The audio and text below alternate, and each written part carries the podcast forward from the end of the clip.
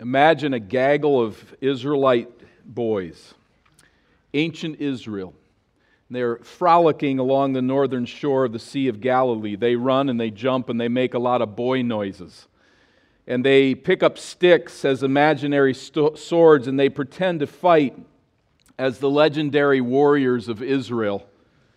They throw rocks into the lake and they argue over who's traveled farthest and they splash in the gentle waves that lap the shoreline. This group of boys is from the town of Bethsaida. They've run on ahead of their fishermen fathers who will prepare their nets on the shore and will soon launch out their boats onto the Sea of Galilee for a night of fishing. One of the Hebrew boys is named Simeon. His family lives a simple life in a rural region of natural beauty and fertility. Bethsaida is a long ways from the hustle and bustle of the capital city of Jerusalem, and it's a long way from the arid regions to the south and to the east in the land. Simeon's world is the glimmering lake, fertile fields boasting rich yields, trees and rivers and birds and wildlife. But Bethsaida, from all that would appear as we look at it, is not quite as isolated as it might seem. Just south, around the northwest elbow of the lake, is the luxurious and decadent Roman city of Tiberias. Simeon and his parents would never go to such a wicked and pagan city, but their boats as they set out, the fishermen into the sea can see the opulent structures, and they know that there are many godless Roman soldiers and Roman officials that inhabit that city. And just to the north, an international travel route conveys caravans of traders from the north and the east southward, right past Bethsaida down the coast to Caesarea on the Mediterranean Sea and down further to Jerusalem and continuing on to Egypt. And so, in some sense, the world passes by this somewhat forgotten spot on the Lake of Galilee. Simeon lives a simple life. He's going to marry a young woman from the nearby village of Capernaum, just a few miles away. And eventually he'll come to reside here, and by all estimations, to live out his days in the hard but simple work of fishing on Galilee. As the boys wave goodbye to their fishermen fathers who launch their boats into Galilee, the boys scurry home for the night, and little, Simeon, as all of this is happening, has no idea that his destiny is not on the lake. His destiny is in Jerusalem. His destiny is on those imperial roads that will take him to far reaches of the empire and take him on the greatest mission that any man has ever taken. Simeon's life changed in early adulthood when a teacher came to town by the name of Jesus from nearby Nazareth. Jesus taught God's word with accuracy and with authority. His message captured Simeon's heart. And Jesus' miracles confirmed that he was everything Simeon could hope. He was the Messiah of Israel. Simeon found it his duty and delight to become one of Jesus' 12 disciples. And marking his entrance into a life of conformity to Jesus' teachings and to Jesus' way of life, Jesus renamed Simeon Peter meaning rock. That rock. This boy from Bethsaida and this fisherman from Capernaum would face vehement opposition for following Christ. It was no easy thing to follow Jesus. This was not launching a boat to face the dangers of Galilee at night, although Jesus would put them to that as well. But this was picking up a cross on a one way journey. It was letting go of your life. It was dying, in a sense. It was certainly a thrilling journey. It was a life transforming one for Peter. This Galilean kid with a rural accent and fishing background would play a pivotal role on the front lines of God's history altering story of salvation in Christ. Peter and his band of brothers would shake the very foundations of the ancient world. His opponents would put it this way they've turned the world upside down.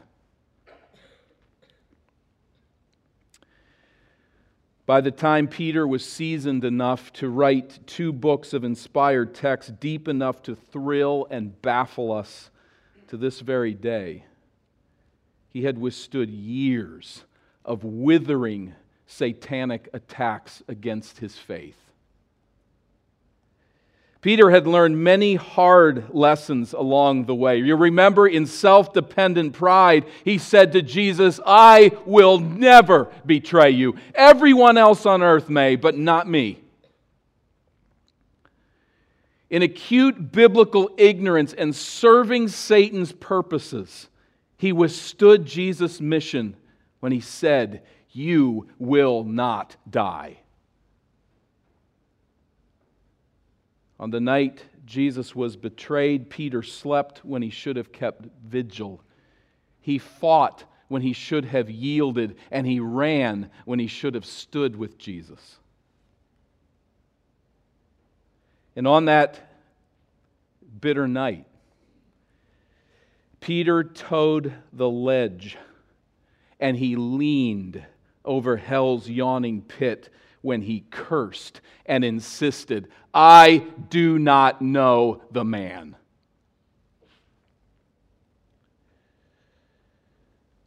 We're told in Luke 22 that Satan demanded to have Peter that night.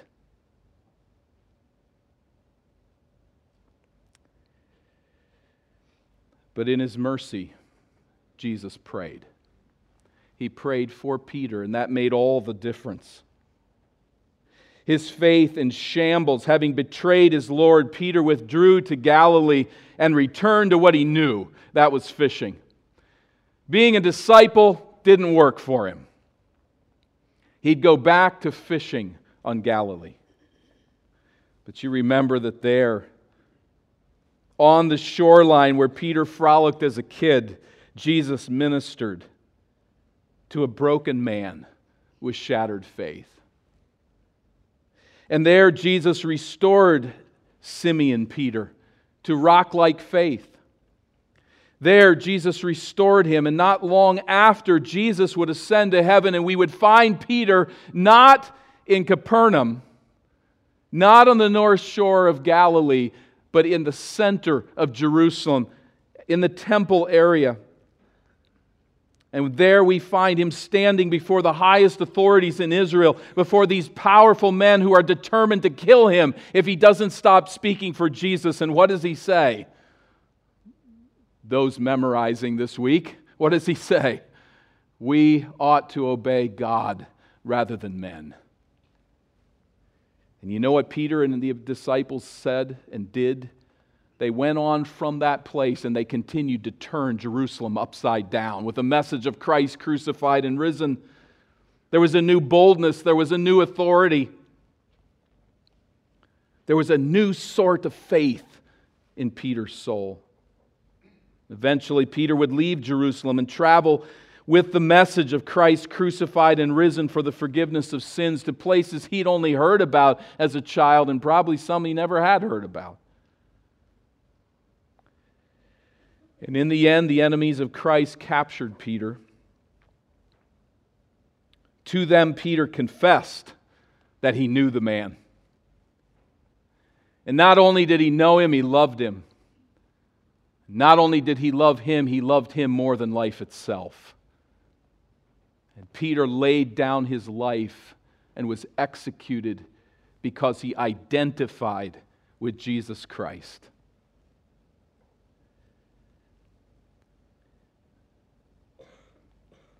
When we pick up 1st and 2nd Peter in our Bibles, we are reading the words, particularly as 2nd Peter makes clear, we're reading the words of this seasoned man right before he dies for Christ. He says, It has been made clear to me I'm about to die. And he gives us the gleanings of a man who had trusted in himself and fallen horribly, and the gleanings of a man whose faith was now solid to the point where he could follow Christ to death. And so in 1st and 2nd Peter, we pick up the words of a man who understood Satan's attack and how to resist it in the faith going back to our study of 1 Peter, we remember this graphic. Satan's attack on a threefold strategy is false teaching, persecution, and godless living. Peter addresses this attack in these two books in a unique way. And as we as a church have completed our journey verse by verse through these two books, I'd like to consider them today as a whole. I know this is ambitious, but I'd like to do that that we might feed on it, that we might marinate our faith in it, that we might think on this satanic attack and remember what we've learned over these months and let it filter deeply into our soul as we part ways as a church in this setting from these two great books. So let's prepare our minds to work and let's consider the truth. First Peter, I invite you there. The first epistle of Peter, chapter 1. We've read a portion of this first chapter already here today, but remember in verse 1 that Peter writes as an apostle of Jesus Christ to the elect exiles of the dispersion, to scattered individuals, um, particularly in the northern reaches of the Roman province of Asia Minor. He stresses their new identity as the spiritually reborn people of God. Verse 3 Blessed be the God and Father of our Lord Jesus Christ. According to his great mercy, he has rebirthed us, literally, to a living hope. He has given us new birth to a living hope through the resurrection of Jesus Christ from the dead God's gift of new spiritual life through faith in the death and resurrection of Christ results in our eternal, never fading inheritance in the presence of our Lord. So, if your faith in Christ is real, it will prove genuine under trial, verse 7 of chapter 1. It will result in final salvation, verse 9. And of those who have this kind of faith in Jesus, saving in Christ's saving grace, Peter can say of us, verse 8, though you have not seen him, you love him. Though you do not now see him, you believe in him and rejoice with joy that is inexpressible and filled with glory. You have met Christ. You know him in spirit, though you've not yet seen him, you know him. Now, this salvation is no afterthought, verses 10 and following indicate. In grateful response, then, we should set our hope on the return of Jesus. This salvation has been prepared for from eternity past, and Christ will come again and bring all of it to conclusion. We should resist, then, godless passions that corrupt the world from which we've been rescued. Christ has rescued us from this world. We should then live in distinction from it as we anticipate his return and the end of the salvation age. Verse 14, chapter 1, 14. Here's the implication As obedient children, do not be conformed to the passions of your former ignorance. But as he who called you is holy, you also be holy in all your conduct. Since it is written, You shall be holy, for I am holy. Jesus died, think on it, he died to secure for us an eternal inheritance. But he also died to liberate us from sin and transform how we live now. Verses 17 through 22 bring that out. He saved us to live pure lives and to love his people, verse 22. This new life orientation, this purified, ransomed life of love, is the achievement of Christ's death and the transforming power of God's word. This is what it accomplishes, so that he can say in verse 23, chapter 123, since you have been born again, not of perishable seed, but of imperishable, through the living and abiding Word of God. Now, in chapter 2, Peter stresses the implications of our new identity in Christ. Many people stumble over Christ. How many do you know that embrace Him willingly, embrace their sin, and embrace Christ as their Savior? Many people are offended by Christ. They're not offended by Jesus, the good man, not by Jesus, the teacher, but by Jesus, the Savior. That's an offense to many who stumble over that very concept.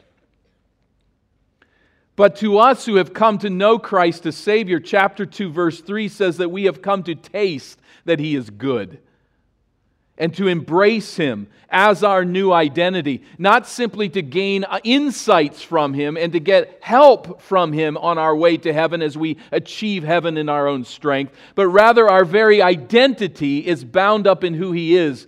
We become united with His death, united with His resurrection. He is our life.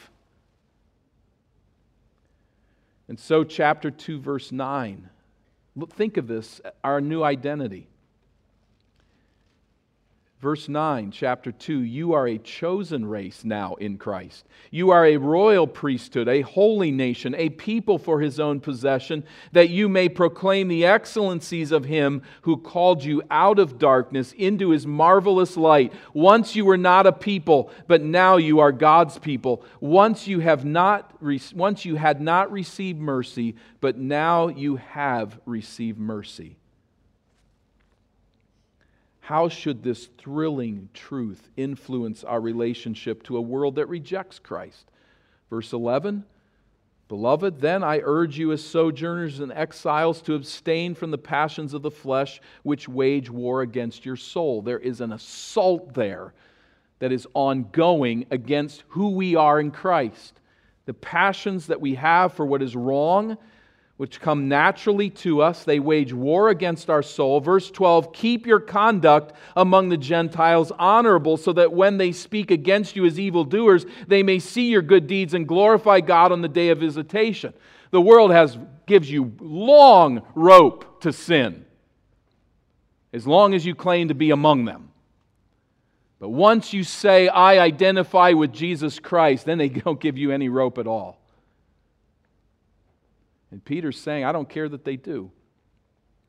We should be living righteous lives because that's the life to which Christ has saved us. So live it out. Let them see it. Let them see that you have indeed been changed by Christ. The goal is that by verse 15, chapter 2 and verse 15, that by doing good you should put to silence the ignorance of foolish people live as people who are free, not using your freedom as a cover up for evil, but living as servants of God. You've been liberated from sin. Live righteously. Live as servants of God. Liberated from the bondage of sin. Now, in bondage to Christ, we have the true freedom. Live it out, express it.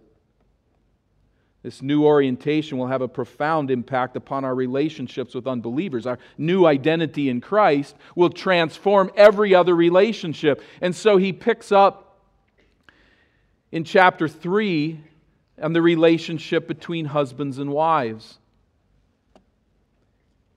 Peter addresses the holy and winsome conduct of believing husbands and wives as they relate to one another in one of the world's most troubled relationships because it brings two people so closely together. Much sin can come out of that situation, but our identity in Christ will change the way we go about this. Wives with disobedient husbands, husbands who are believers as they relate to their wives, what does it look like? In verse 9, he provides otherworldly advice on how to handle people who wrong us. Verse 9, do not repay evil for evil or reviling for reviling, but on the contrary, bless. For to this you were called, that you may obtain a blessing. As we suffer wrong, we must remember, verse 12, that the eyes of the Lord are on the righteous, his ears are open to their prayers, but the face of the Lord is against those who do evil. Most people will not trouble us if we live holy lives because we will not be causing harm to them, but some will. And when they do, when they harm you for doing what is right, chapter 3, verse 14, have no fear of them, nor be troubled. Don't fear what man can do to you, fear only what God can do. You live free of that fear, you live free of that trouble in your soul as people cause trouble to you. But, verse 15, chapter 3, in your hearts honor Christ the Lord as holy, always being prepared to make a defense to anyone who asks you for a reason for the hope that is in you. Yet do it with gentleness and respect, having a good conscience, so that when you are slandered, those who revile your good behavior in Christ may be put to shame. For it's better to suffer for doing good if that should be God's will, than for doing evil. And God may indeed will that you suffer, as He willed that Christ suffer on the cross. Verse 18 is another articulation then of the substitutionary atonement of Christ's death. We have two great statements in this book, chapter 2, 24, 25, and chapter 3, verse 18. For Christ also suffered. Your new, your new identity is in Him. So as you suffer, you'll suffer a certain way, but let's take this deeper. He also suffered once for sins. He's not being sacrificed every Sunday. He suffered once. The righteous for the unrighteous that he might bring us to God. Being put to death in the flesh, made alive in the spirit. He died physically and rose from the dead, the righteous dying in the place of the unrighteous once to bring us to God. This is the wonder of our salvation in Christ, the wonder of our new identity. And so Peter reiterates to his suffering believers, chapter 4 and verse 1 since therefore Christ suffered in the flesh, arm yourselves with the same way of thinking. Suffering abuse because we do right and believe the truth is to be expected. And preparing for this reality starts with how you think, with the way that you read and interpret life. Your new relationship will fuel desires to live a godly life, which will confuse people and fuel their animosity toward you. Verse 4.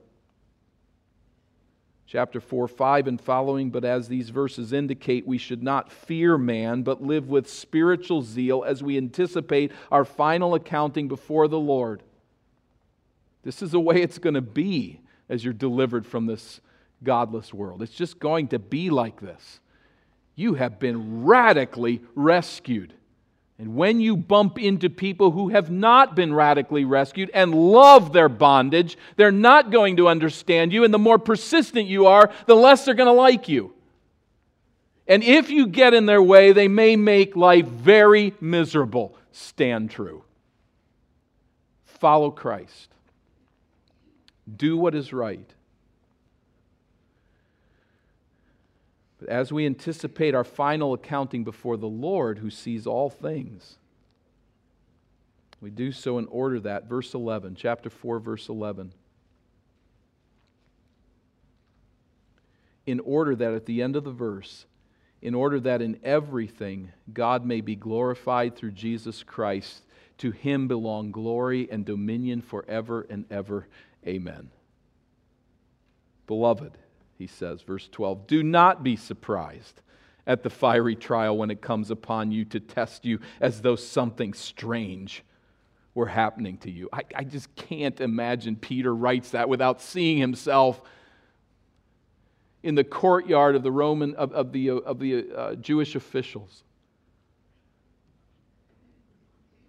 at the trial of Christ. Don't be surprised. But verse 13, rejoice. That's otherworldly. Rejoice. Insofar as you share Christ's sufferings, that you may also rejoice and be glad when his glory is revealed. There was a day Peter did not do that. And he knew there was a day coming when he would have the opportunity to do so, to be glad to share Christ's sufferings, that you may rejoice and be glad when his glory is revealed. If you are insulted for the name of Christ, you are blessed because the Spirit of glory and of God rests upon you. Verse 15, but let none of you suffer as a murderer or thief or an evildoer or as a meddler. Yet if anyone suffers as a Christian, let him not be ashamed. In a shame based culture, that was quite a statement. Do not be ashamed, but let him glorify God in that name. Your identity is in this name. Stand. And so Peter summarizes verse 19 Therefore, let those who suffer according to God's will entrust their souls to a faithful Creator while doing good. Put yourself in His hands. When He was reviled, He did not revile in return, He trusted God. Trust the Lord as you face these serious trials and oppositions. Chapter 5 of 1 Peter. Peter also instructs the believers then in their relationship to the shepherds of the assembly. Chapter 5, verses 1 through 4. And he also exhorts others in the assembly, exhorting all of us, beginning at verse 6, that we are to be humble, but under the mighty hand of God, so that at the proper time he may exalt you casting all your anxieties on him because he cares for you. Be sober minded, be watchful. Your adversary, the devil, prowls around like a roaring lion, seeking someone to devour. And all of this is Satan's attack. He knows this. So, verse 9, resist him firm in your faith, knowing that the same kinds of suffering are being experienced by your brotherhood throughout the world. You're not experiencing anything unusual. This is the way it is. This is the new normal for those whose identity is in Christ. Verse 10 And after you have suffered a little while, the God of all grace, who has called you to his eternal glory in Christ, will himself restore, confirm, strengthen, and establish you. I don't know what that means, but I can't wait. I don't know what it meant for them, what it means for us, but it's saying God has you covered. Endure persevere, stick with it, trust Him to the end. To Him, verse 11, be the dominion forever and ever. Amen. The dominion, He is the Lord, not the Roman officials, not the Jewish people who despise you because of your faith in Christ, their Messiah. He has all dominion forever and ever. He is the Lord of heaven and earth. Trust Him. Now, Peter authors then a second book. Maybe we should have here like a, a video or something, a commercial break, um, a Costco commercial or something like that, right? Transitioning into that. This is ambitious, I realize, but I, I, I trust by God's grace this second book, and we'll go bit quicker, it's shorter. Uh, there's depth here, there's importance here for us. Let's filter it a bit further, and we'll tie it all up at the end. But in this second book, perhaps to the same people. We cannot know that for sure. It addresses also Satan's attack on our faith. It shares the emphasis on godly living with 1 Peter. But 2 Peter lays heavier stress on the attack of false teaching. False teaching, false teachers were twisting the scriptures, probably mostly the writings of the Apostle Paul, and they were bringing these teachings to these recipients of the letter, they claimed that Jesus would not return. There would be no final accounting before God, and the implication was if not the direct teaching of these false teachers, you can kind of live however you want because there's no one to hold you accountable. This is as saved as you're going to get. There is no final accounting before God. Christ will not come back. This is it. We're sort of, so to speak, living in heaven. It was all intended, whether they understood it or not, to cover their own sensual desires, to justify their sinful behavior. So, in his first letter, Peter counsels us to withstand the withering attack of Satan against our faith by means of persecution. In the second letter, letter, Peter warns us to stand strong against the attacks of false teachers against true doctrine. Remember the triangle. Both of these books, strong emphasis on morality, on how we live. First Peter, emphasis on physical persecution. Second Peter, emphasis on false doctrine. So, as in his first book, Peter lays heavy emphasis first on our new identity in Christ. You see a theme rising here out of everything that Peter says, an identity that's shared with all believers. 2 Peter chapter 1, verse 1. Simeon Peter, a servant and apostle of Jesus Christ, to those who have obtained a faith of equal standing with ours, probably the apostles by means of the righteousness of our God and Savior Jesus Christ. You have an equal standing with us as the apostles. Verse 3 His divine power has granted to us all things that pertain to life and godliness through the knowledge of Him who called us to His own glory and excellence, by which He has granted to us His precious and very great promises so that through them you may become partakers of the divine nature. Notice it's through the Word, through these great, precious promises, that we become partakers of a new life. Having escaped the corruption that is in the world because of sinful desire. Christ rescues us from our bondage to sin, and God's promises empower us to live godly lives. In response, we should exercise our new nature like newborn colts exercise their legs.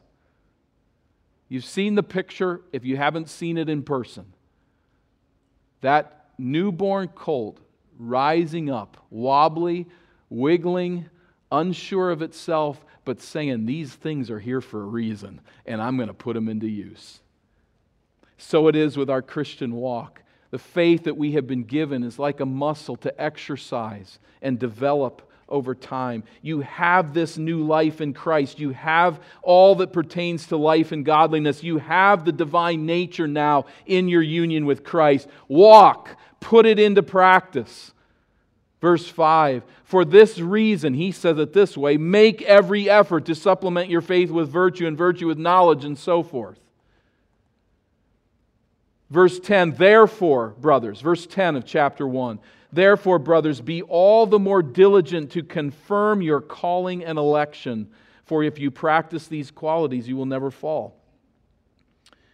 At verse 16, Peter stresses that Christ will return, whatever the false teachers say, a truth supported by Christ's transfiguration, which Peter himself witnessed. Christ's return is also a truth confirmed by God's written word which finds its origin in none other than God Himself, verse 21. 121 For no prophecy was ever produced by the will of man, but men spoke from God as they were carried along by the Holy Spirit. We've got to recognize there is truth that God has inspired. There is written text that the Holy Spirit has directed individuals to write down and record for us, to communicate to us in contrast to this received authoritative truth, chapter 2, verse 1, false prophets also arose among the people, just as there will be false teachers among you. They're going to secretly bring in destructive heresies. In chapter 2, Peter now delivers a scathing rebuke against the false teachers who were trying to persuade the churches that Jesus would not return and therefore it did not matter how, how people lived. In verses 2 through 10, Peter warns us that these false teachers are convincing, they are driven by greed, they are controlled by fleshly passions, and they are destined for God's judgment. In verses 10 and following, Peter explains that the false teachers are enslaved to sin, they are moral fools, and they leave their hearers dry and empty. Ultimately, they're like dogs returning to their own vomit. They claim to have been rescued from their sin by Christ. Then they take the Christian life, they take the Christian truth, they twist it to say what they want, and they go right back to their debauchery, now under the guise of a Christian teacher. And so they get filthy rich, they draw people down, they pump up their egos, and they deflate their souls, leaving them dry. I absolutely assure you, Peter says, Jesus will come back in his kingdom. I've seen the taste of it. On the Mount of Transfiguration, I saw it. I saw the initial invasion of the kingdom into this world in that moment, in a sense, in its fullness, as in the transfigured Christ. It's coming. I know it will be here. Chapter 3 and verse 3, he says, Then knowing this, first of all, you can count on this. Remember what he said in the first book? You can count on this. You will be persecuted. And now he says, You can count on this as well. Knowing this, first of all, that scoffers will come in the last days with scoffing, following their own sinful desires. They will say, Where is the promise of his coming? For ever since the fathers fell asleep, all things are continuing as they were from the beginning of creation.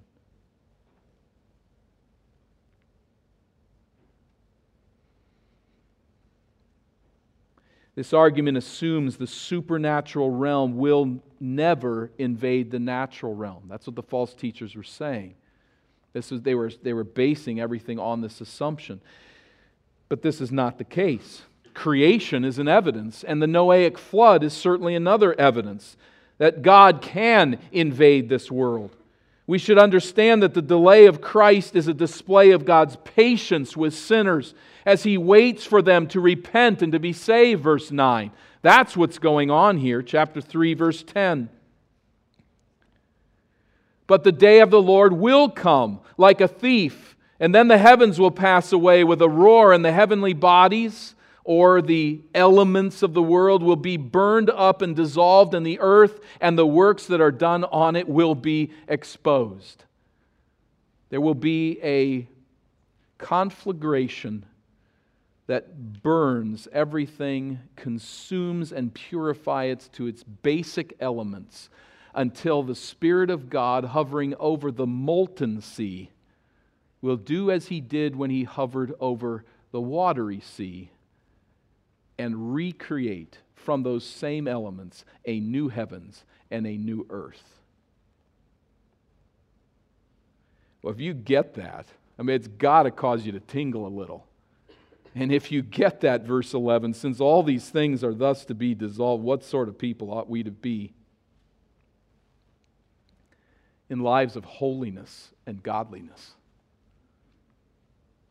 Waiting. We have a position of waiting for and hastening the coming of the day of God, because of which the heavens will be set on fire and dissolved, and the heavenly bodies will melt and burn. But according to his promise, we are waiting. We're waiting. Don't follow these false teachers. Don't get carried away with their folly. Verse 17. Don't do it. Rather, get busy with this. Verse 18. But grow in the grace and knowledge of our Lord and Savior Jesus Christ. To him be the glory both now and to the day of eternity. Amen. Grow. Grow in grace. Continue to persevere in the faith until we meet Christ and someday walk on that new earth, under new heavens. Well, what have we gained from all of this? This is a bit unusual for us to cover this much text, and it may be difficult for you to work through it. I hope for those of us that have been through both books, verse by verse, that this allows us to uh, remind ourselves of the truth that God has revealed here. But I wonder, as we've been through this, what is God doing with Eden Baptist Church? What is He showing us? What have you learned? What have you gained? What have we gleaned from the writings of the Apostle Peter? What we have learned from a man whose faith, what have we learned from a man whose faith was subjected to the full fury of Satan's faith smashing assault strategy? Yet a man who persevered to the place of execution. Now, we know what we know in Scripture about Peter. We know it, Peter's victory was not owing to his unusual resolve. I have a feeling he probably was a fairly strong kid that got his way with people, but that's not what got him to stand for Christ, was it? It really got him into trouble. It wasn't his personality, it was not his upbringing, it was not the power brokering political ties of his family. First and Second Peter reveal God's faith preserving strategy that equips the believer to withstand satanic attack. A strategy that Peter followed and communicates to us, a strategy he learned. Through time, through failure, through disappointment in his own life, but by the restoration of Christ, he figured it out. And I don't mean to say that it's simply a matter of getting our ducks in a row intellectually. But Peter went through this process of faith deepening resolve and came to trust in God's power working through him. And I think at the heart of it all, if you get this kind of emblazoned in your mind, Satan's strategy on this graphic, I think what we see in response to it in Peter's writings is that at the center of it all, in the Christian response, is our new identity in Christ.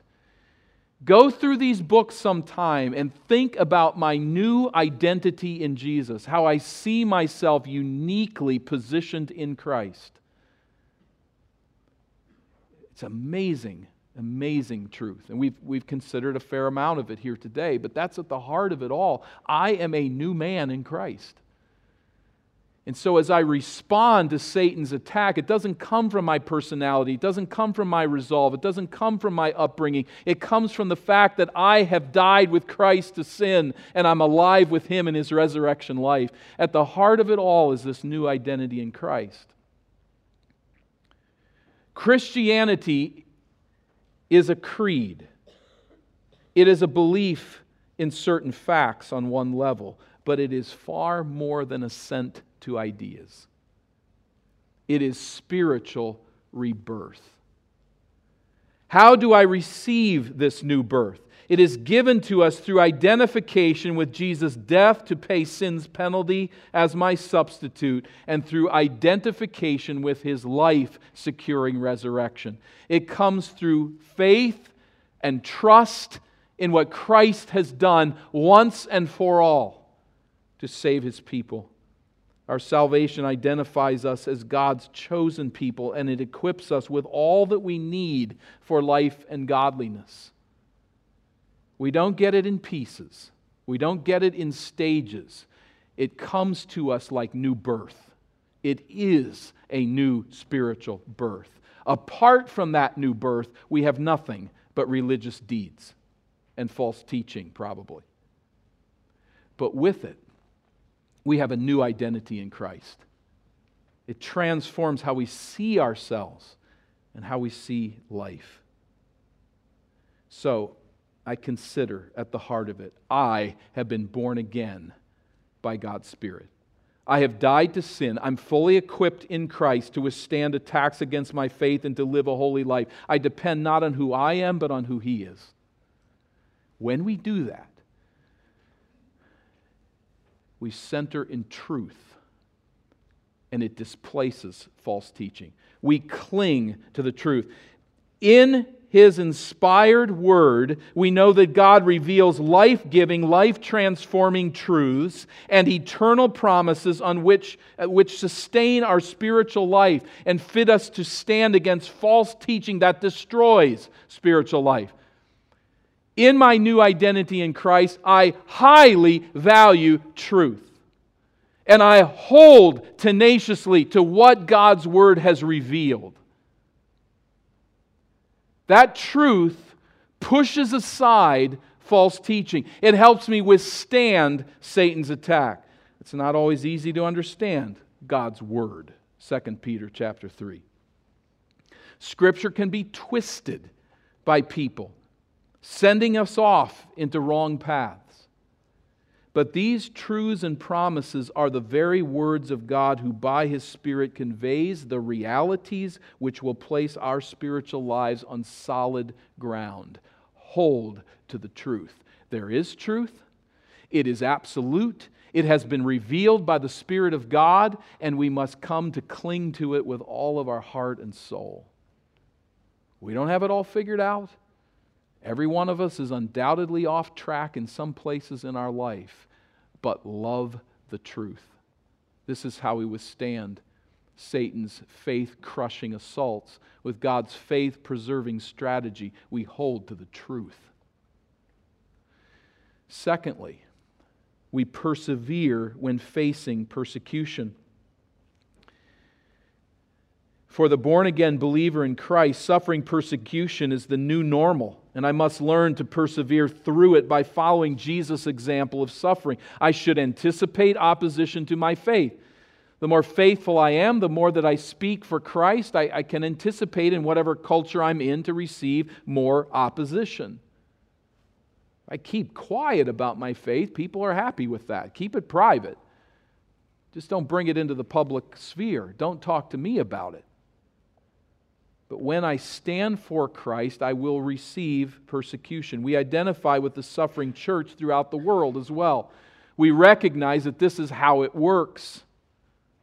We can rejoice to know that persecution indeed is a strategy that Satan uses at the same time that God uses it to purify and prove the authenticity of our faith.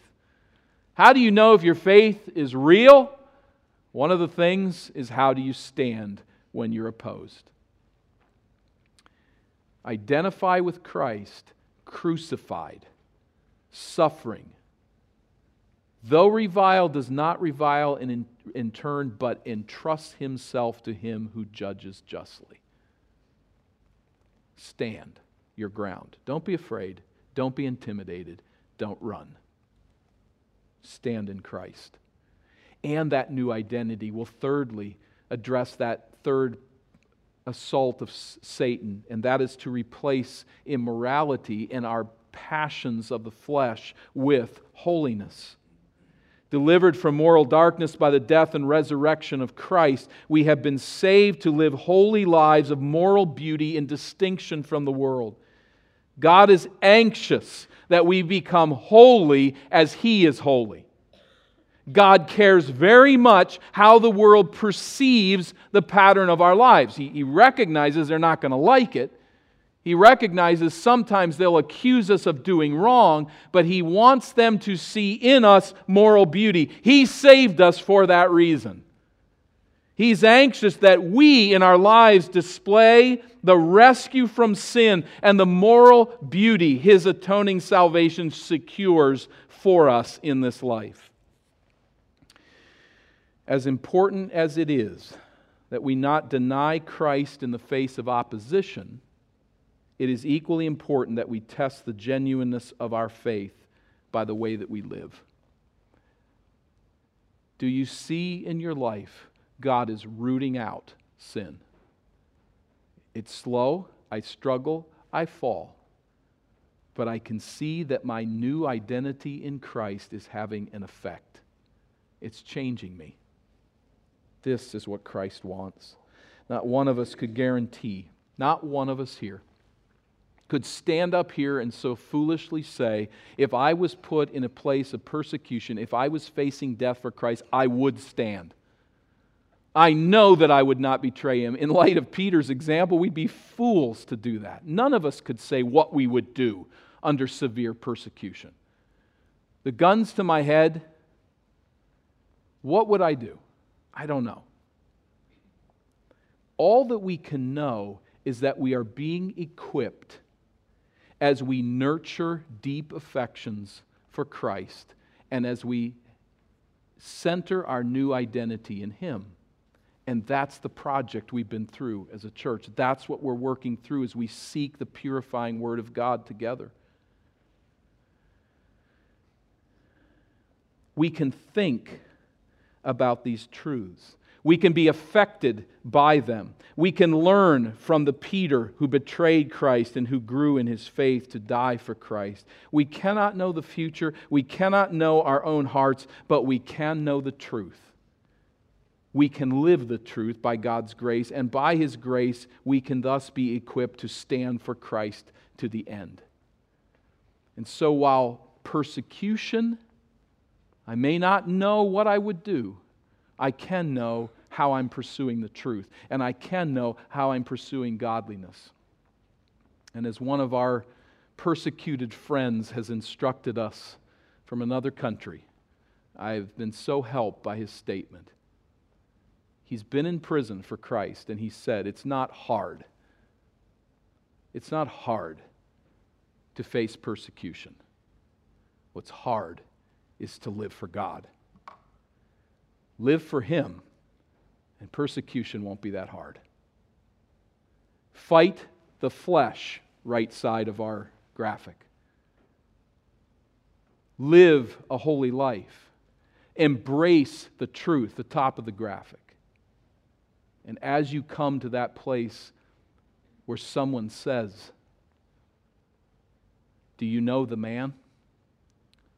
You'll say, because of the truth that you hold dear and the life of faithfulness and godliness that is flowing from that new identity in Christ, I know him. And I'll stand for him. And I'll die for him if he calls me to do so. I trust by God's grace and for his glory that these words will purify and strengthen our souls, that it will fertilize our faith, and that it will equip us for whatever we're going to be facing in the days ahead. The fight for faith never ends until the faith becomes sight. So know that in these areas, you will be attacked, I will be attacked, our church will be attacked. There will be an assault on the truth of God's revealed word.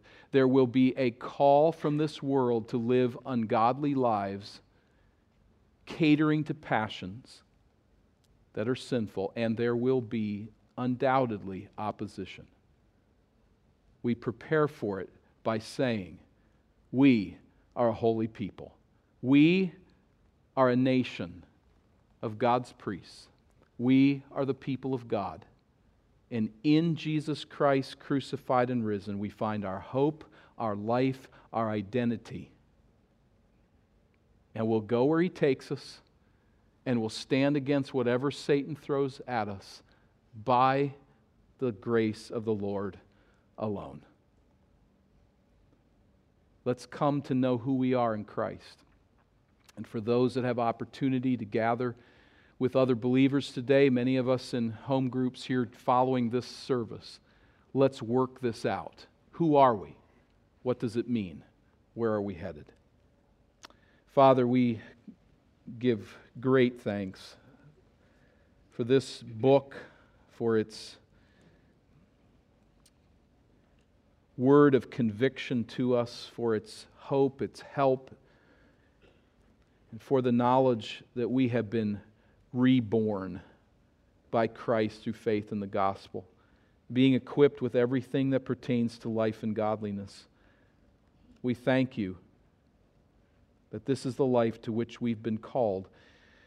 Again, I pray for anyone that has not tasted and seen that the Lord is good. They've not come to apprehend the wonder of Christ's singular and final and fully sufficient death in the place of sinners. I pray that you'd rescue them from sin and from their blindness and bring them today to the wonder of the gospel in simple faith, trusting what Christ has done. Lord, for those of us who know you as Savior, I pray that our identity would be rooted in who Jesus is. We've experienced enough, we've sinned enough to know that there's nothing in our flesh But we have come to love the one we've not seen. And we praise you that he's given us new life. And in that new identity, I pray that you would take us forward in faith, in hope, in love, and transform your people. Through Christ we pray. Amen. There, there is so much in what we've heard this morning to meditate on, to reflect upon, and May we all do that today and throughout the week. But let's start now and in silence reflect in our own hearts on the truth we've heard. Please stand And let's do that together for a few moments in silence.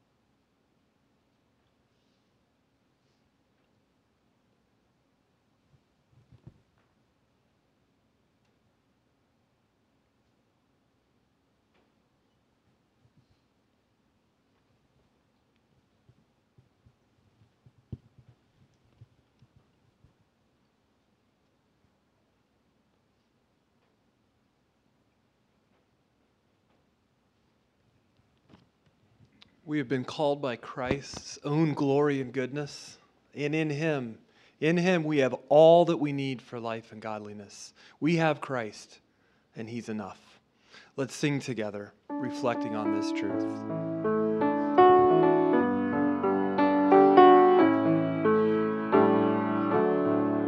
I once was lost